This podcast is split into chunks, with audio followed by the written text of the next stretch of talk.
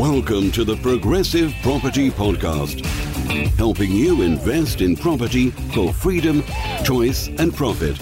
You'll learn new, innovative, and multiple streams of property income, whether you want to start, scale, or systemize, and even if you don't have deposits.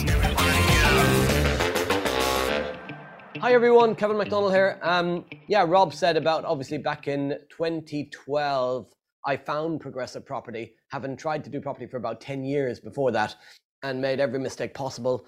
Lost a lot of money doing it incorrectly, and came here 2012. Never left since, so learned how to do property, got coached myself, got mentored myself, and then in 2017, having built up my portfolio, came back to coach and mentor other people and to do what I had done. And um, when I came to Progressive back in 2012, 2013, I was in a pretty bad place and a place where anywhere I ever went for an answer, the people who gave me the answer was, well, rather than give me an answer to help me, they'd say, you shouldn't have done what you did. Why were you so foolish? Why did you make those mistakes? And they just basically hit me while I was down instead of give me a hand up. And I didn't believe in myself, never mind if anybody else believed in me. And Rob Moore and Mark Homer uh, believed in me, I guess, when nobody else did. And you hear a lot from Rob, but quite often you don't really see that much from Mark. He's not um, as public. He's not as much online. Rob's phone. He's um, Rob's all over the internet. You see Rob all the time. So I think it's really important today that we do see from Mark Homer, and no better time than obviously on his birthday as well. So by the way, just in the chat, who's never heard Mark Homer speak before? Who's never seen him speak before? Just give me a never in the chat box if you've never seen him speak before. Hundreds of people are commenting saying they've never heard Mark Homer speak before. And M- Rob mentioned that Mark Homer is the brains behind progressive property. Um, and he literally is the brains behind progressive property. He is, Rob does loads, but in terms of the property business, progressive is much bigger than just property. But in terms of property business and and with respect to Rob, Rob gives me loads of mentoring support, loads of advice on marketing and branding and podcasting and business building and growth and all this stuff. But if I've got a property investment question, if I've got a business question, Mark Homer is the guy I'm going to go to. Um, there's literally, I've met thousands and thousands and thousands of people in business over the last 10 years. And Mark Homer is right up there as my number one person that I would go to for advice. So you're going to really love this. The next two to three hours is going to be absolute gold dust. So um, if you've got questions as well, if there's stuff you want to ask, I've got a bunch of stuff I want to ask Mark Homer. I've been waiting for this for a long time, by the way. I've got a load of questions that I want to ask him. I want to dig into his brain as much as dig into his brain for you so, but if you've got questions, anything you want to know too, then just let us know as we go through in the afternoon. I'll keep an eye on the chat box and I'll ask questions for you guys as well. So have a think at home. Any questions you want asked. Now, if you ask questions and they disappear and I miss them because it's hundreds of people online, just repost the question again and I'll spot it the next time because it goes crazy in the chat and I'll miss the question. Just give me a get it in the chat box if you get that and that's cool. Is Mark ready? What I'm going to do is introduce Mark Homer to you. This is a big, big moment, guys. I said 17 years him ago, him and Rob set up Progressive Property. 17 years ago, they met at a networking event with just about seven or eight people in the room. Got talking to each other, started to do stuff together initially before setting up Progressive, and it's grown into one of the biggest property investment companies in the UK and the biggest property education company in the UK. So you're going to really love this. I'm really excited by it. Um, Mark Homer, everyone. I'm Hello, Kevin. How are you? Great. So we have got hundreds of people online, Mark, and I've just asked them how many of them have never heard from you before, never seen you speak before, and it was literally the whole thing nearly blew up. It was about 80% of people online. Wow. So, um, yeah, he is literally the person that's hidden away and Rob's the front face of Progressive. I've got loads of questions for you because I've been waiting to get into your brain for a long time. Yep. Um, but first of all, everybody from home wants to. I know your birthday was a couple of days ago, but everybody from home wants to wish you a happy birthday. So, um, can we all make him embarrassed first of all and go happy birthday in the chat box and mention that he's is 34? Wow, they're all coming. Yeah, I'm 34. No, I'm 28. 28. Yeah, yeah. 28. 34. I'm not sure if I got the numbers in the right order, but there was a three and a four in there Um, somewhere. well, yeah, it- yeah, Yeah. it's probably more accurate. Yeah. So loads of happy birthdays coming. Never had so many. Um, I'm going to hit you with a, a um, big question just to go with in terms of what was the biggest financial risk you ever took? What was the biggest financial risk? Uh, God, I, suppose um, our recent project. Um, I, I, you know, various sources. We we borrowed. You know, there was a first charge lender. There was our money. There was you know sort of bits of other company money, or whatever. You know, it was over well over ten million we borrowed in total. This is the 99 apartments, Rob Yeah, yep. And um, you know, we we started that project at the beginning of lockdown, um, so uh, that felt particularly risky. But I was already in with the bank, so you can imagine uh, I felt my balls were on the line. I think at one point, I think our monthly interest got up to something like sixty grand a month, um, which um, yeah, 60 grand a month interest. that, that focuses the mind. Yeah, Had you, interest. on that building, obviously lockdown, Yeah. Kem, had you already purchased it before you knew there was a lockdown? Absolutely. I'd purchased it, I think, three, four years before and got all the planning consents and sold a bit off and done various things. Yeah. Right. Yeah. And then middle of the project, lockdown. Middle of the project, lockdown, um, and well, it was sort of, we were already a month in. Um, and we were building it ourselves. So, you know, there was a, a load of sort of work to do and lots of stuff to learn and new people to bring in, you know, drawing on mentors, drawing on, you know, professionals who, who because that's what, it, you know, when you're doing something new and you, you, you're Yeah. sort of building, you, you've turned yourself into a builder and you've got to fix this thing called lockdown, you've got to sort of learn new stuff, right? Um, so you get new people in, you get sort of professionals who know what they're doing, you get sort of uh, you know people that have built buildings like that before, mentors, you know, people that can support you. You know, Would you do it again? uh, I would do it again for the right deal. So uh, it's all about uh, these things are not widgets, are they? You you you know you're opportunity led. You find great stuff.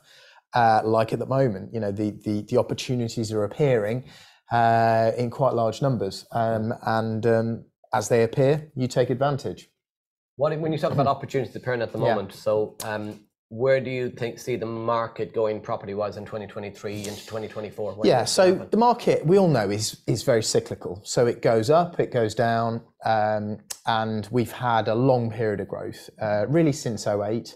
The market has grown all the way through most pretty much every year until the beginning of the pandemic. Took a bit of a breather. We all thought it was going to drop. Boris pumped loads of money in, and we had a bit more growth. But now the party's over. Property's falling.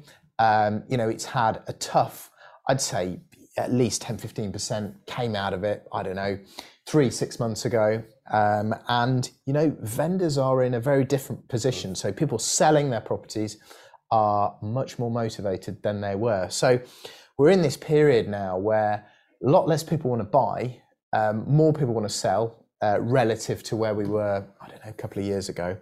Um, and you know, it feels like 2008, um, a little bit different, but it, it feels like everything's on sale. Um, so, you know, the amount of deals that are appearing, the amount of deals that are going to appear over the next 6, 12, 18 months, um, you know, everything is, is, is probably, if you're going to be getting deals, 15, 20%, you're probably going to get out of them.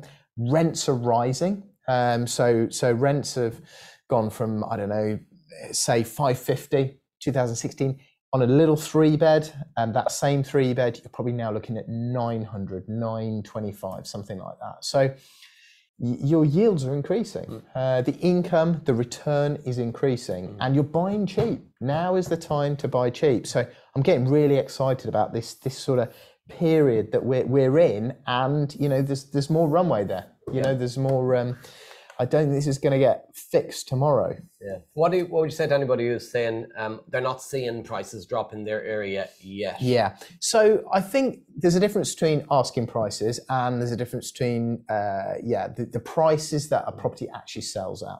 So that differential has grown in a big way. So the more you get in there with the agents, the more you use your sort of um, the people are, uh, you know, if you've got smart people around you, or you know, who who actually do this on a daily basis, the more you use their strategies to to get in there, market directly to vendors and to agents, and and and to get the deals, you'll notice you're getting, you, might be getting now 15, 20 percent off what something was advertised. Maybe it was a little bit sort of overpriced uh, pre, you know, sort of pre all, all the problems. But yeah, there's still lots of vendors asking for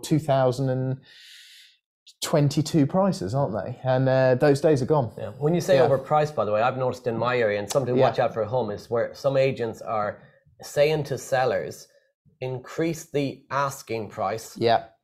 to take less Yes. because the buyer wants less. Yes. Are you seeing that, and should people be aware of that? I think all the time. I mean, I go on Rightmove sold to see what stuff's actually selling at.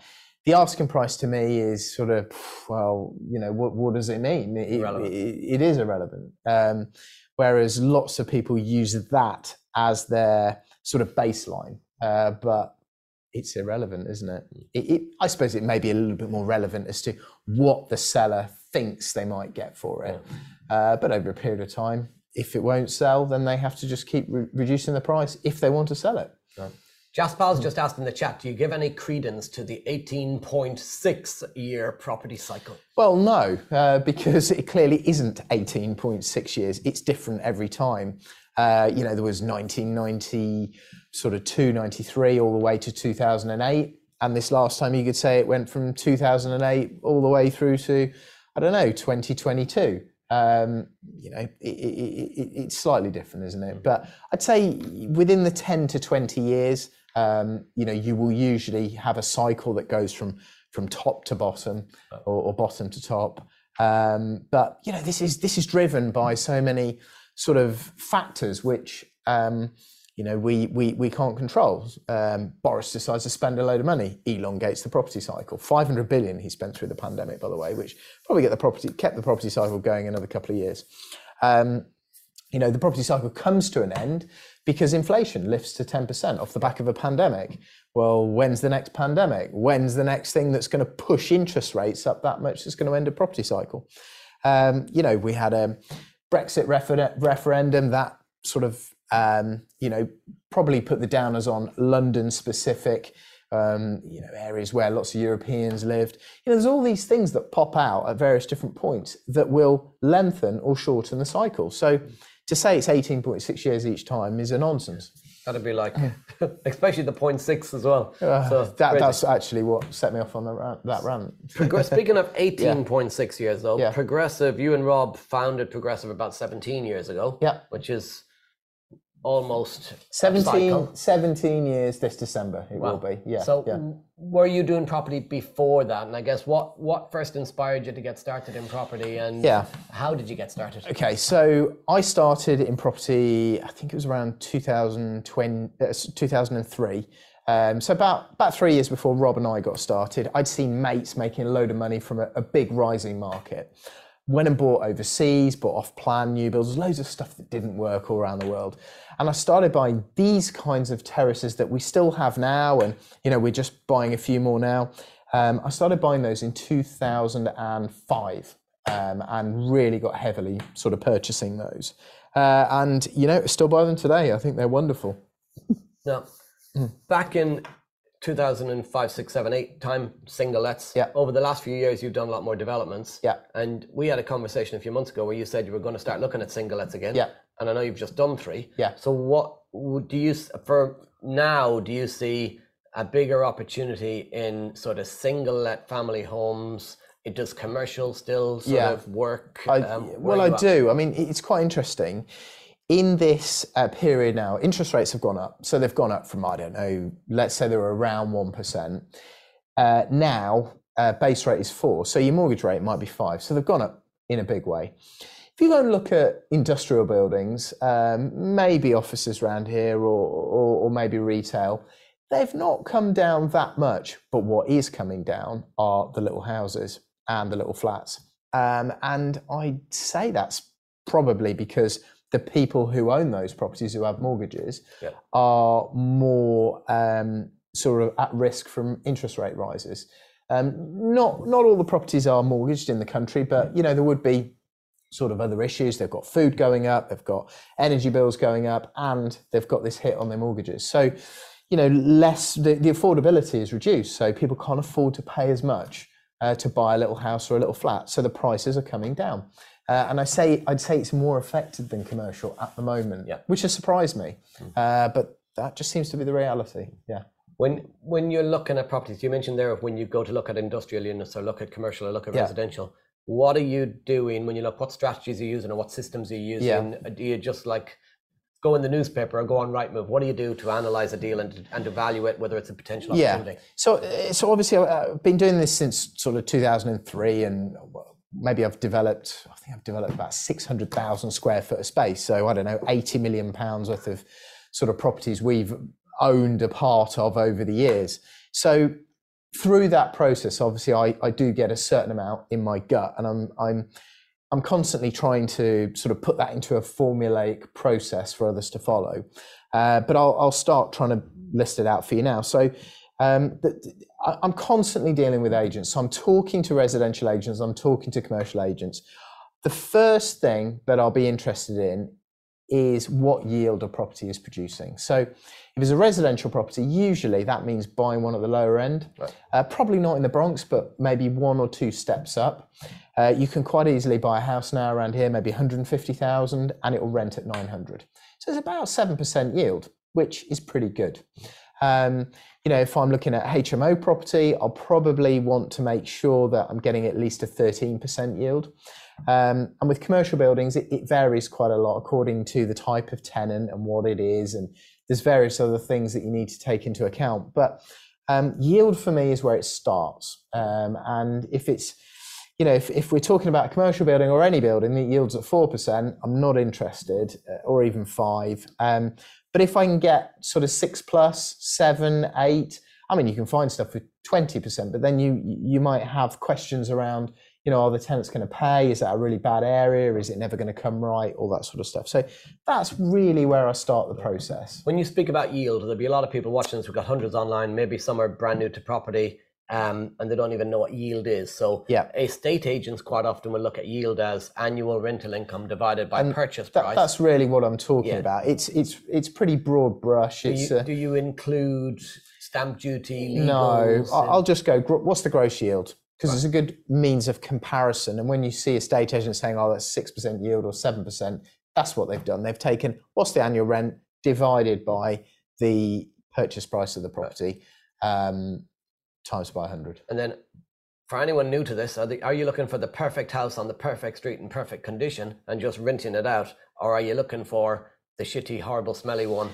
Usually, usually you always want to add value, Kevin. Uh, it's so important. Um, you know, if you can buy stuff that's you know really knackered, maybe still mortgageable, so you can borrow on it. But you know, it's really knackered and unloved. You'll get it cheaper. Um, you know, if, if there's no kitchen and no bathroom, it might not be mortgageable, and you might have to get some investors in to buy it cash. But you might get it really, really cheap. We we bought one at auction once. Um, you couldn't do any viewings. Um, so I sort of knocked on the door, gave the tenant a 20 quid viewing fee, he let me in, uh, and I found that actually it wasn't burnt out and it was a perfectly good house. But of course, the other people bidding in the auction had to bid as though the thing was completely gutted inside.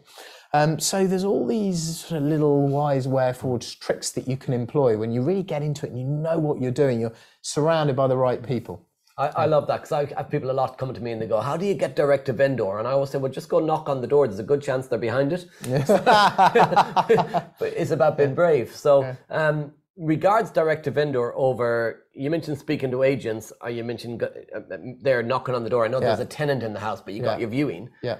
Do you do most of your stuff via agents? Do you do stuff direct to vendor? And which do you think gets the best deal? Um, well, definitely, without question, the best deals we've ever done have been direct to vendor on, on houses and flats. Um, so percentage sort of discount, but in terms of volume, getting lots, um, they would have been from estate agents. So it's a bit, a bit of a mix, really. Um, usually, when you're direct to vendor, you know you're cutting out the rest of the market. You know, there's less competition, less marketing. Um, so you can buy stuff very, very cheap. Um, I bought stuff at fifty percent of value, um, but um, yeah, you you need to put a lot of leaflets out and a lot of, you know, th- there's a lot more calls versus agent yeah. volume. But yeah, bigger discount. Yeah, yeah, can be can be huge. Yeah. There's something for everybody listening. As I see people a lot, and they say, "What's the best place to buy a property? Is it through an estate agent? Is it direct to vendor, or is it an auction?" Yeah. You can get good and bad deals through agents. You can get good and bad deals direct to vendor, and you can get good and bad deals through an auction if you don't know what you're doing. So it's about educating yourself and learning and understanding how to work out the yield and the return on your cash employed and knowing what is a good property deal, and then you can get them anywhere. Yeah. So, um, do you just invest in Peterborough, in your local area, or surrounding towns, or you know, I meet people a lot and they go scattergun. They've got one Yeah. in Liverpool, one in Manchester, one in Leeds, one in Yeah. Scotland. So for anyone starting out and thinking, where do I invest? What what's your advice? Yeah, I don't think it's great to scattergun um, because you want to really have deep knowledge in an area. You want to have lots of contacts with agents. You want all your refurb guys. You know, you you you want all your letting agents. All those people. As you go to a new area, you've got to find them all again. Um, and you know, just driving down a road, you know, you pick stuff up, you see a house, you you maybe see some land or whatever. There's a lot of value in trying to keep it within one area. Some people can't invest locally, so they might have to drive to an area. But there's a lot of value in in just investing in in one sort of area, um, maybe within say 40 minutes. Um, so we tend to try, you know, we, we're in three towns around here. We're in Peterborough, Wellingborough, and Corby. But most of the stuff we do would be in Peterborough. Um, but you know, lots of other people would would have a, a sort of town, a satellite, half an hour away. They can find a great refurb team. You know, they know all the local um, sort of estate agents and surveyors. Um, you know, and, and they can use them over and over again every time a deal comes in. It means you haven't got to research and do a load of work each time a deal comes along. If, if if you really know the agent, sorry, really know the area, an agent or someone says, "Oh, I've got this," and say, "How much is it? What is it?" You can probably say immediately whether you want it or not. Yeah, yeah. Um, for anybody watching this now and they hear, oh, Mark and Rob invest in Peterborough, that must be the best area in the country. Do you invest in Peterborough because it's the best area in the country, or do you invest here because that's where you're from? Well, yeah, I mean, we, we live near here, so um, clearly this is, um, you know, the, the- a major reason for investing here. The yields are particularly good here because, um, you know, property prices are quite depressed here. Schools, um, you know, the average wage is a lot lower, you know, than than sort of we're probably the cheapest place within 70 miles of 75 miles of London. But that doesn't mean to say there aren't other good areas. Um, there are stacks across the country that are really good. But yeah, clearly Peterborough, we, we, you know, I live 20 minutes from here. Of course, that, that's a big reason. Yeah. I don't invest in Peterborough, never bought a house in Peterborough, don't plan to buy a house in Peterborough, and I've done okay in property in my area, the area I'm from. And the key message is like, you know, then people know their own area better than anybody else. Absolutely. I guess yeah. one of the big skills is when you started, did you already know the good streets and the bad streets and know um, or have friends that knew builders that you could potentially trust and get recommendations on? Well, yeah, a little bit, but of course, local people, uh, a little bit like you know when you go down the pub, they they they sort of put you off all the, the oh that's terrible, you'll get stabbed down there, and you know all the tenants will set fire to your house and all this sort of stuff. And actually, they're they're often the areas you want to invest in because they're not as bad as these sort of preconceived ideas. Um, and lots of people in your town will want to live in those areas. So um, I have to take some of that with a pinch of salt. Um, yeah, definitely with the refurb teams, you, you you meet local people, you know them, agents you might have dealt with previously when you were buying your own home or whatever.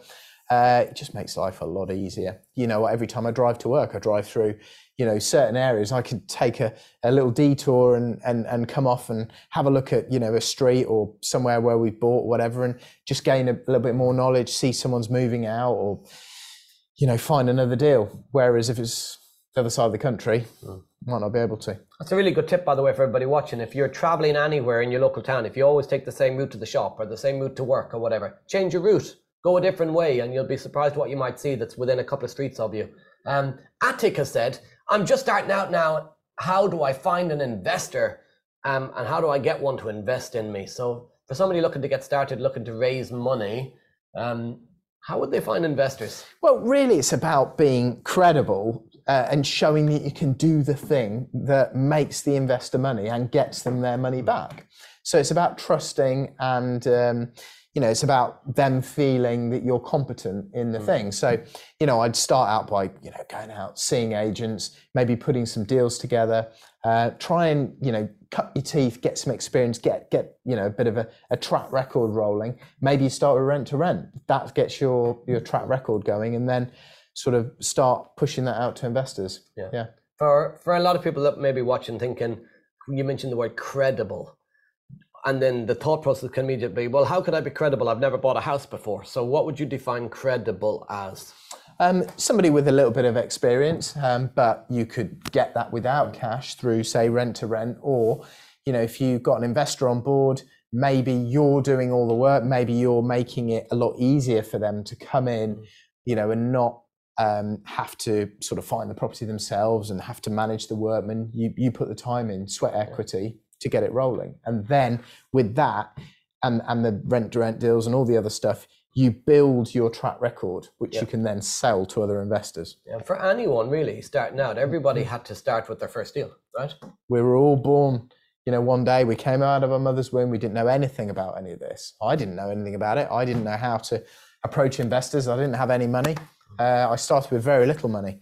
Um, so yeah you you we, we- we're all we all start the same way And by the way, if you're renting, uh, you probably have more experience than somebody who never rented. So let's say somebody was born wealthy and they owned a house and then they just mom and dad bought them a house and they never rented. Well, if you're renting, you understand what it's like to be a tenant. You understand what it's like to manage tenants and what tenants would expect from a landlord. So you have got experience. You just got to bring it across to the other side. And go to events. So where, how do I find investors? You're not going to find them sitting on your sofa at home. So if you think about this, just let me know in the comments, by the way, if you were a person with money and you wanted to find somebody to give that money to, would you just go on Google, find somebody to give the money to, and not know who they were or what they did, or not even know about property yourself? Or would you go to an event? Would you learn about property? And even though you don't want to find the deal yourself, you certainly want to know what a deal is. So, what would you say to anybody who's watching this, Mark, who's got money, and should they just give it willy nilly to somebody, or should they educate themselves and understand what a deal is, even if they don't want to do the groundwork? I, I absolutely um, wholeheartedly believe that you the- the best way to make money out of this game is to get in there and at least learn it yourself and you know because you're going to manage your money best right? You're you're you're going to be most interested in making sure your money's safe secure and you're getting the highest return.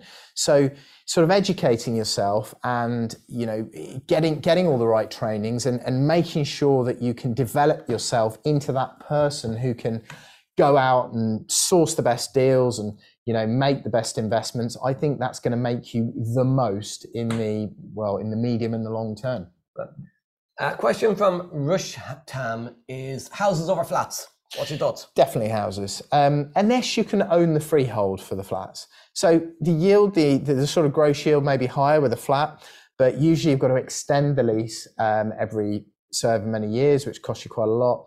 And you've got big service charge and ground rent and also you don't have control. But if you own the freehold a lot of those problems go away. So we've got flats um, in blocks usually uh, where we own the freehold they're great um, we have some individual flats where we're the leaseholders uh, not so good Um, also, just starting out, no, no, just start. Sorry, Mark, sorry. Um, Lyndon has said, what would your advice be somebody for somebody with a handful of single let properties looking to scale their business? Uh, do they should they continue to do more single lets? If they've got a handful, sounds like five. Would you continue to do more single lets? Would you do something else? What would you do? Nothing wrong with single lets. I mean, I, I don't know that much about Lyndon's sort of circumstances, but um, he might want more cash flow. He might decide to do some houses of multiple occupation, high end rooms, en suites, all that sort of stuff. He could make, say, 500 to 1,000 per month per room uh, in properties like that. Um, he might decide to serviced accommodation, you know, maybe rent out on Airbnb, you know, his properties and increase his income that way. Or he may already have a good income stream somewhere else and he's looking more as a capital strategy, capital growth over time. Single lets are great. You know, I'm still still buying them. I'm Um, still buying them. yeah. Why why would you stop buying single lets? Um, so you know, really, I think that's dependent on you know his your own sort of circumstances and your objectives. But um, yeah, you probably probably leave you probably leave less money was in with single lets. But it depends what it is, where it is, and what, what, what sort of prices you can buy at. Um, Charlotte said, "How do you deal with capital gains tax when you sell?" Now she's also pointed out she's Yeah. only got one property and she's not looking forward to the debt. Okay. So- So, okay. So um, I, I generally don't sell. Um, so you're probably going to be buying in a limited company. So you wouldn't be paying capital gains tax. You're going to be paying corporation tax, which at the moment is 19%, but very shortly going to 25. But there's a lot of opposition to that, so I don't know how long it's going to stay there. Um, if you sell the property, there's not a lot you can do. You've just got to pay the corporation tax. Obviously, the costs get get deducted first. But I don't really know why you'd want to sell properties if you can sort of keep them financed. Maybe you let start start out at 75% loan to value, so the loan is 75% of the value of the property. Then maybe let it drift down, let inflation and father time sort of bring the debt down to sort of 50%. By the way, that will happen even if you don't have a capital repayment mortgage. Mm. Inflation will just push the value, the real value of the debt down. People don't uh, always realize that with uh, property investing, if you've got a little bit of debt on it, it can be a very, very powerful thing. In fact, you can make more out of inflation, reducing the real value of the mortgage, than you can from capital growth in real terms. Um, very, very powerful. Um, so, a little bit of debt's a good thing. You don't want to over leverage, uh, but I would usually try and get most or all of my money back. So I'd probably go to 75% initially and then just let it go down to 50, re leverage back to 50. Um, you know, it gives you a good pot to work out if a, a bank comes knocking one day. And take that advice on board because I took that advice on board a few years ago from Mark. I leveraged up to 75, 85% mortgages when you could get 85, 75, 80s now just leveraged up high to get started because you got to, and then just let it gradually go down over time. And I'm now at about 54, 55% loan to value. So that means I can, I've got emergency money or opportunity money if you need to have opportunity money. Um, on that, I get a lot of people, Mark, that talk about on that back of that question about um, what about the income tax or what about the capital gains tax? Um, isn't tax just paid on profit? I mean, are they saying, I don't want to do property because if I do, I might make money and have to pay tax. I'd rather not do property and not make any money because I don't want to pay tax on profit. Well, if and, if taxes, let's say you lose half your money to tax, which is maybe about right, um, then you still get to keep half of it, don't yeah, you? It's still so, profit, right? Yeah. So so if you're making hundred pounds and you've got to pay fifty percent tax, yes, you know you've got to pay fifty pounds away in tax, but you get to keep the other fifty. And if you didn't do it, you'd lose the fifty in tax, or should I say, you'll lose the fifty that you were going to keep anyway. So uh, it's still worth doing uh, for sure. For sure. You know the 50% you keep. Could you then yeah. use some of that to hire a really good tax advisor well, absolutely. Uh, help you keep more than 50? It, absolutely. And, and actually, in that scenario, it's better than 50 because in the company, you're probably getting taxed or will be taxed 25%. So, you know, you'll, your, your money will come into the company, um, you make your profit, you make your £100 worth of profit. The tax advisor and all those other people, their costs get offset, they get taken off the profit. So you're never going to pay tax on that money that you paid to them. Hmm. You're just going to be paid, paying tax on the money that's left yeah. over. Um, and absolutely, you, you, get a good accountant. There are allowances. You know, you can pay forty grand a year into a pension, tax free. Um, you can. Um, there's loads of sort of stuff you things you can do to reduce and and and sort of use maybe capital allowances or land remediation relief if you're doing developments or um, yeah, you, you, need a really, really, really good accountant. Um, you're still going to be paying tax. You're still going to be paying, uh, you know, a reasonable amount, but you, you, you'll be doing quite a bit better than the 50%, I think. Would you like to have a, I don't know, you probably do have actually, but would you like to have a multi-million pound a year tax bill or no tax bill? Uh, do you want the honest answer or the uh, the sort of answer that honest all the, answer or, or the billion the real give? answer well of course. I'd love i I'd love not to pay any tax at all but but it's were, not realistic is yeah. it it's not realistic um, if you had a five million pound tax bill what would that mean for your business uh, five million pound tax bill means that I buy what would it mean in terms less. of how much money you've made that year I mean well it, it, it, well, it would mean I made a lot of money that year, wouldn't it? Yeah. Yeah, yeah that's my point. Who would like, by the way, in the chat, let me know, who'd love a five million pound tax bill? Yeah. Because you're going to made a lot of money. You're going to made a lot of money. Of course, all of us would love to have no tax.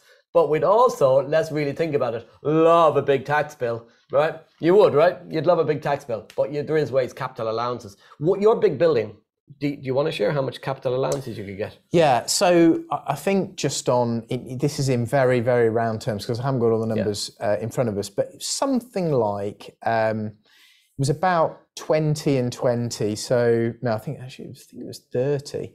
So that's probably one point two, and then another.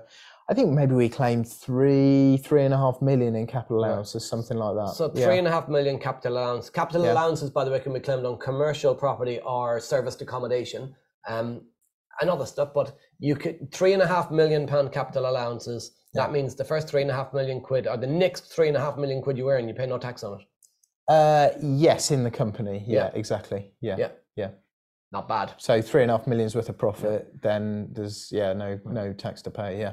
Going, going back from big commercial conversion stuff, Stuart's just said, please define rent to rent. So rent to rent's very simple. You rent a property off a landlord, and then you just rent it out to other people, or like companies or serviced accommodation. So you could Airbnb it, you could Booking.com it, you could HMO it, you could single let it. Rather than buy to rent, you're just renting someone else's house and renting it out. You're technically a letting agent without a shop under a certain type of contract. So it allows you, rather than pay a mortgage to a bank, you can pay a rent to a landlord and make money. Great way to get started. Read my No Money Down book or come along to one of my events. I teach a lot of people about rent to rent. Uh, lots of stuff you can learn about. If you're interested, just hang on to the end. I'll tell you a bit more about it. We'll do a Q&A on some of that stuff. Um, what if you have no experience whatsoever? So if you're starting out right now, 2023, no experience, straight out of school, for instance, what would you do today to get going? If you were to start all over again, what would you do? If I was starting out uh, all over again, I would buy property earlier. Um, so you know, in my my dad tried to put me off a bit because he wasn't really into oh mortgages are noose around your neck, all that sort of stuff. If I could have got started at 18, I would have done. Um, I'd have got started with little single lets. I'd have probably followed a similar journey, getting into HMOs nice and early, um, and um, yeah, I'd have, I'd have tried to start doing some conversions and, and buying some commercial buildings as well um, back in the day because the earlier you start and the sort of more good investments you make, it just gets compounded. Father time, inflation will just reduce the real value of the debt, increase your cash flow, uh, and you'll be making more and more money. It, it just compounds over over a longer period. So you want to get started as early as possible. Remember though, you can't turn back time. Of course, you know, we all have regrets, including me. I didn't really get started till I was 23. I wish I'd been sort of 18. In fact, I wish my dad had let me put sort of stuff into a trust and I could have started at 15 because that's when I started investing, but I didn't really understand how to do this. Yeah. yeah. Um, my son has gone to uni in Bristol and he's paying a fortune on rent. He's thinking about buying a property from. He's not from there. He's from Loughton. Should he buy a property for his son and rent it out to his mates at uni?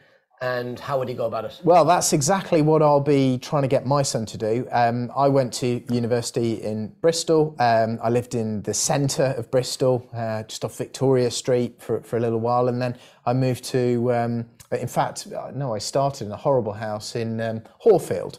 Um, and what I wish I'd done is go and buy one of those terraced houses in an area like that uh, and rent all the rooms out. And yes, of course, your your son could could go and buy a property if he's over 18. Maybe you guarantee the mortgage. There are various different products. Um, and he could probably rent the rooms out to you know other students, his friends, um, and um, you know pay the mortgage with their rent, and he could live there rent free. Uh, and of course, in return for him managing them and collecting the rent and making sure that everything everything's working properly, um, he gets you know no he, he- gets to sort of live in a house rent free. Um, if there's more than four tenants, um, it, it will always need licensing if, if they're unrelated. Um, but um, I don't know, there might be additional licensing in Bristol as well. So it may still need a license. Um, so there's various, you know, fire and sort of health and safety things you need to make sure you adhere to, but you can get people to help you do that. Uh, you know, there's a lot of worse places than Bristol to start a pro- property portfolio. It's also a great way to teach your son how to manage property. Yeah? Absolutely, and that's the first thing I'll be doing. You know, I, I'll, I'll have my deposit ready Yeah. for Freddie when he's 18, and either he's going to go to university or if he lives somewhere, hopefully near where we are, uh, then I'm going to want him to go and buy a house, live in it. Uh, I think his mum's on board with it, and he can collect the rent. Uh, what a great way to learn how to manage tenants. He's kicking him out already. He's getting rid of him. He's planning for getting rid of him. It's Well- true. I am too. You got to. well, he'll probably he'll probably sort of uh, have a room there, and he'll probably come home and stay. What's really going to happen is Have- he's going to be renting out rooms in Mark's house. That's what'll be happening. Yeah, yeah, yeah, those years are gone. He'll be back for his dinner, won't he? Yeah. William has said, why refinance at 50%? So Mark didn't say refinance at 50%. So you'd buy the house, refurbish Yeah. it, refinance it at 75%. Yeah, get your money out. and then let time. So you hear a lot of advice, and I'm not. I I, I don't agree with this advice a Yeah. lot, Mark. I'm not sure your thoughts are. Where you go buy, refurbish, rent, refinance, get your money out, and then Yeah. refinance, refinance, refinance. Oh no. Um, You're just creating more more stress, Stress, and, and risk and, and and yeah. I mean, things change, don't they? Property values are dropping a little Mm. bit, and if we refinanced all of ours at seventy five percent, now the market is dropping a bit. On the more recent ones, we'd be exposed, and Yeah. a bank might come along and ask for money back and all this sort of stuff. So, yeah, I just think you're storing up more stress for the future and, and giving yourself less room for maneuver when the market takes a downturn. Like now, you know, we're not in a bad position. You're not in a bad position. We can go out and buy, you know, take advantage of this, buy lots of properties, even though the value of our properties is dropping a little bit. You know, really only going back to probably, I don't know, the value they were early 2020. But there is an opportunity here. The rents are much higher than they were, so you, you, you know you can leverage more. So yeah, I, I, I mean, I'll just let, let's use a, another little example. My my uncle bought his house in let, let's just say he bought it in 1970, and let's say it cost him three and a half thousand pounds, and let's just say that he uh, decided, well, he, he was forced to go on a repayment mortgage. Yeah. yeah.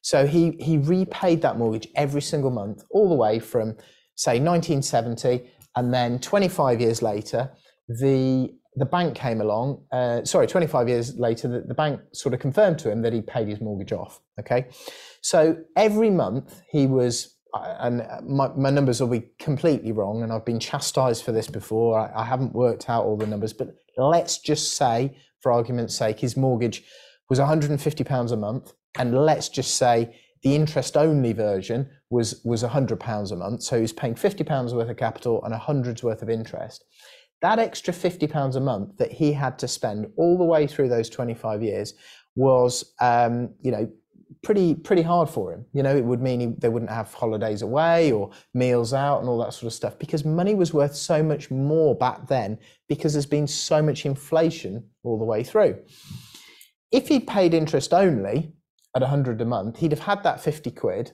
and at the end of 25 years he could have paid off his whole mortgage, which would be how much? £3,000 at the end of 25 years with one paycheck. Why is that? Because, you know, let, when, when he started, um, you know, with, um, you know, when he purchased pro- property originally, because, um, you know, there'd been, this was 25 years before, the value of money was so much higher and therefore um, you know his his salary was a lot lot lower than it would be today even if he was doing the same job and he hadn't had any real terms pay increases. So you know you you fast forward on 25 years you know he's he's earning a lot lot more money for the same job. Uh, let's say they're not actually paying him any more in real terms. It's just the value of money has dropped. But when the value of money has dropped does the does the the absolute does the amount of your mortgage does that change? No. The amount of your mortgage stays the same but the value of it drops in in in such a big way over time mm. inflation will erode the value of those mortgages. So what will happen is you know you'll have a house say i bought a house in 2005 i was discussing this with a friend the other day and i spent 77k on that house. I worked out just in inflation, you know, just after inflation, that 77,000 in 2022, according to the Bank of England website, was worth about 130k, or, or should I say, um, 77k in today's in, in in today's money would be 130k. So, you know, if I'd taken out 100% mortgage, that would still be 77k. And at the time when I took it out, that was 100% loan to value. But today, 77,000 of about 130. Yeah, it, you're 54. better at this than me, Kevin, aren't you? Uh, it is 59%. 59. Well, So, close. so therefore, the loan to value on that property from 2005 to 2022 59%. has dropped to 59%. But on top of that, there's actually been market growth, which has outpaced inflation. So that house is actually worth 170. Um, so, you know, the, the, the, the, the real loan to value on that property now is 45%. So that's gone from 100% to 45% uh, without me paying a penny of that mortgage off. That's just inflation and market growth. eighth wonder of the world, inflation. Um, I have a simple rule to sum up all of that, and I've stuck it in my brain for the rest of my life since I came here 10 years ago. Take out what you put in, and then let inflation take care of the rest. Absolutely. Yeah. So, um, loads of stuff coming through there, but I want to come back to one of the things I've written down to ask you while I'm here is, is how do you stay up to the date with the latest trends and changes in the property market? There's so much changing, especially in the last yeah. couple of years. So, how do you keep up to date? Okay, so that's about surrounding yourself with people that are doing what you want to be doing having really good mentors and sort of academy members and other people that are are are into what you're into because they are finding out a lot of the things that you need to know and you can then use you know the stuff that you find out to sort of trade with others who are in these sort of circles uh, give them value so you get value back um, so there's a lot of value in doing that i read the ft every day um, i get a lot out of that I have an economics degree, so I find it interesting, but there's always a lot of stuff about inflation, about interest rates, about macroeconomics. Uh, it, you know, it's worth reading. Uh, th- there's a lot in there.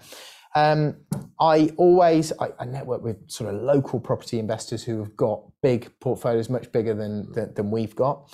Um, you know, and I'm I'm I'm just constantly reading uh, and constantly talking to agents. I do sort of learn, you know, various bits from agents, and um, you know, I see what's happening locally in the market. But you know, tax, uh, you need a great accountant. You need to surround yourself probably with two or three, and then sort of when one gives you an idea, maybe you give that idea to some of the others, and then you know you swap them around, and uh, there's always a bit of value in that.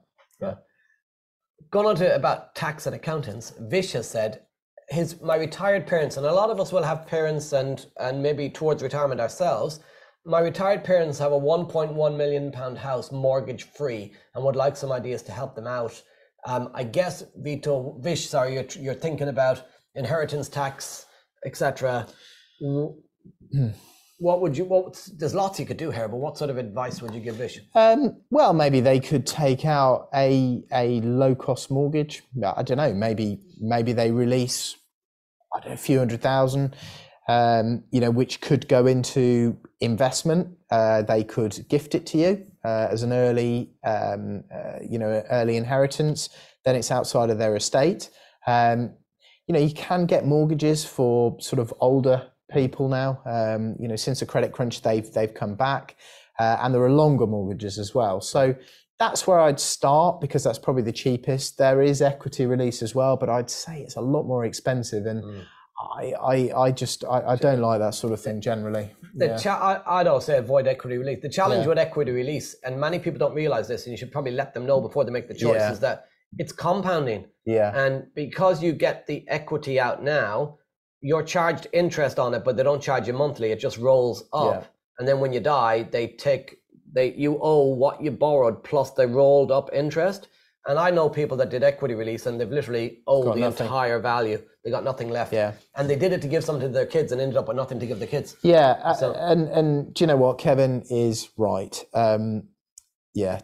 Yeah. Don't do equity release. Yeah. What about the reason why Mark said about them mortgaging their house? Yeah is just for anyone watching who's brand new yeah. and doesn't understand uh, finance yet enough yeah. in terms of what you're talking about in economics. Uh, inheritance tax. 350 grand per person per parent well 300 and... yeah i mean there's a, there's a few other things that go in the pot like your home um, and the, there's sort of an allowance for two of you so if you sort of cobble it all together it's probably about a million pounds for a couple yeah um, but yeah, you and but anything that they release to you now or or, or gift to you now, mm. uh, as long as they live seven years, it actually comes out of that number anyway. So if they start to transfer money over early, um, then yeah. um, you know it's going to come outside of their estate, and there's going to be less inheritance tax to mm. pay. As long as you don't go and you get, waste it. You or, get 350 grand each on yeah. the home, isn't it? 325 uh, each. I, I, can't. I can't remember the exact number, but doesn't really matter. Yeah. Let's say 350 yeah. grand each on a home, 700 grand. So if if you've got a one million point one million pound home, there's 400 grand of potential inheritance tax. But if your parents took a 400 grand mortgage, there's only 700 grand of equity now, so there'd be no inheritance tax. But you got to get a tax advisor. But that's the idea of why Mark said take a mortgage or gift it, um, or set up a trust. You could set up a trust. I mean, there are tax consequences. There's income tax to mm. pay in a trust, and um, you, we've got some amazing accountants that can help with all this sort of stuff, but you have got to sit down with them and go through everything in, in detail rather than us just because yeah. there's so many sort of tiers to this and and the 325 350 is definitely there but then you've got your home and other things come and uh, uh, you know are you a couple are you married all that comes into the pot so the accountant's got to sort of work it all out but um, you know, in, in, in round terms, it's probably about a million for the pair, you know, if they're married for a couple. But um, there are loads and loads of different ways of, of, of, of, getting that money out. One, just gifting seven years before. And remember, if, if, if one or both died sort of five years later, you haven't lost all of it. You know, it's uh, prorated. Um, so gifts can be a good way to um, sort of deal with this. The other thing Diane's just said there about, I think my mother did equity release 20 years ago, but she can't even remember now because she's got dementia.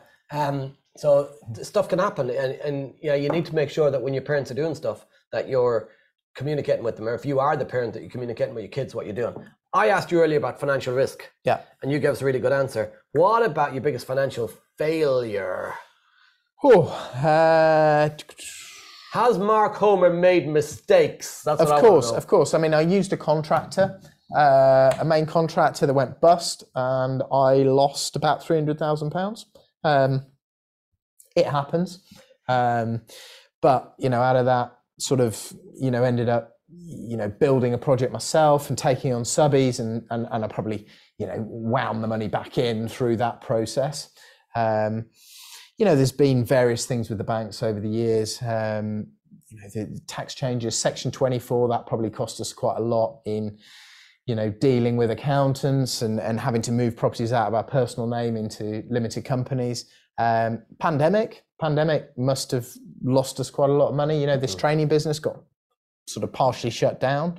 Um, so that cost us big time, big mm. time. In fact, that's probably been the biggest sort of cost in our business um, government induced uh, government induced failure. Yeah.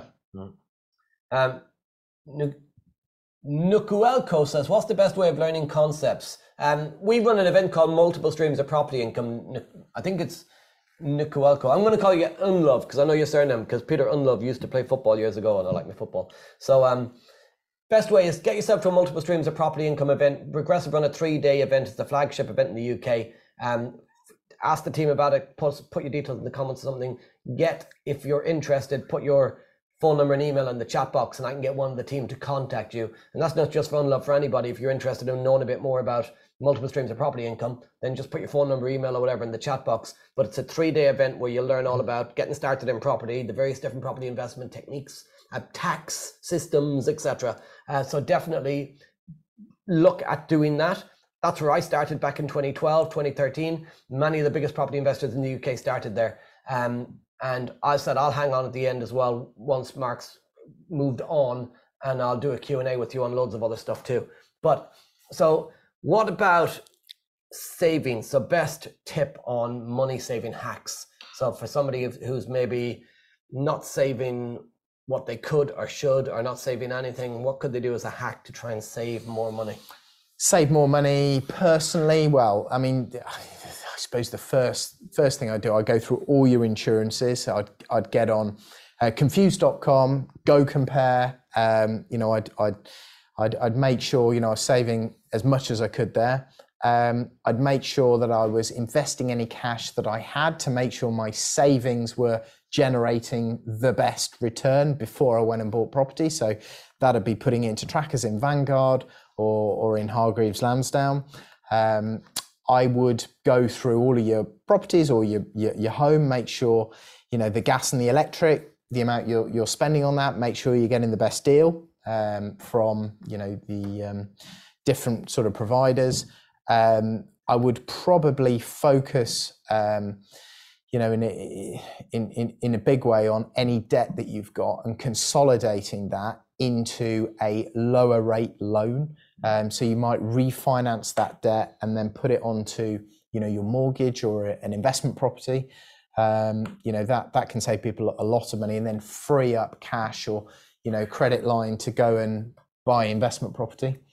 Um, yeah, they're, they're, they're, sort of the main sort of personal ones that I would focus on. Yeah, and then obviously in your business, there's there's all sorts. There's you know you, you need the right phone systems, the right printers, the right staff. You've you've got to focus on all this stuff, you know, in in in detail because um, pennies make pounds. Do you think you'd have built the business you'd have built? Um, you know, when you hear people they say, um, "I'm self-made." Do you think you'd have done it? Are you self-made? Would you have done it alone? Do you think you'd have what you have if you um, just did everything yourself and didn't have, you know, business partners like Rob's, a team, uh, mentors, etc.? Absolutely not. I mean, you know, I I I wouldn't have, you know, I definitely wouldn't have half. I wouldn't even have quarter of the.